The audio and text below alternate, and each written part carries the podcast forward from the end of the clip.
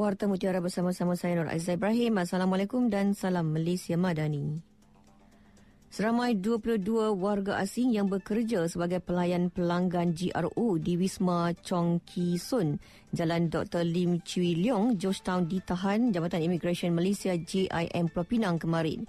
Mereka terdiri daripada 5 warga Vietnam, 17 warga Thailand dan 2 daripadanya berpakaian dan berperwatakan seperti wanita. Ketua Pengarah Imigresen Datuk Ruslin Jusoh berkata pihaknya berjaya memeriksa 32 individu dan menahan 22 warga asing atas pelbagai kesalahan. Antaranya menyalahgunakan PAS jangka panjang, menyalahgunakan PAS lawatan sosial dan lain-lain kesalahan yang melanggar Akta Imigresen 1959-63, Kurungan Akta 155 dan Peraturan-Peraturan Imigresen 1963. Operasi yang dijalankan pada jam 10.30 malam itu berdasarkan aduan awam dan risikan JIM. Ketika serbuan dilakukan, warga asing ini bersembunyi di dalam sebuah stor di tingkat 2 premis berkenaan. Hasil catatan awal mendapati GRO tersebut berkhidmat sebagai teman untuk pelanggan berhibur. Jelas beliau pelanggan perlu membeli selempang yang berharga antara RM100 hingga RM300 sebagai hadiah kepada GRO yang dipilih. Kesemua yang ditahan akan ditempatkan di depo Imigresen Juru untuk siasatan lanjut.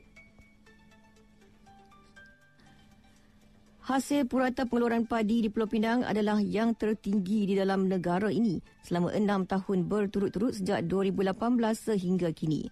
Exco Agro, Teknologi dan Keterjaminan Makanan Pembangunan Koperasi Negeri Fahmi Zainol berkata, walaupun kawasan tanaman sepanjang tahun semakin mengecil, Pulau Pinang masih mengekalkan tempat pertama dari segi pengeluaran hasil tahunan secara pukal.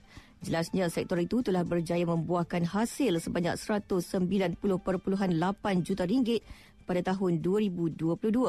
Menurut Fahmi, pengeluaran hasil yang tinggi itu mampu dicapai melalui inisiatif kerajaan negeri yang menyalurkan insentif dan bantuan dalam pelbagai bentuk.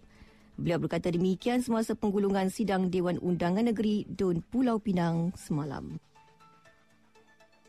Dalam pada itu, tambah beliau, Pulau Pinang turut menyumbang kepada pengeluaran hasil akuakultur tertinggi dalam negara dengan nilai keseluruhan berjumlah RM681.2 juta tahun lalu.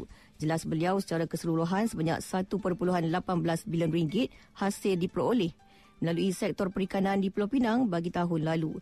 Malah Pulau Pinang berada di tempat kedua dalam hasil tangkapan laut.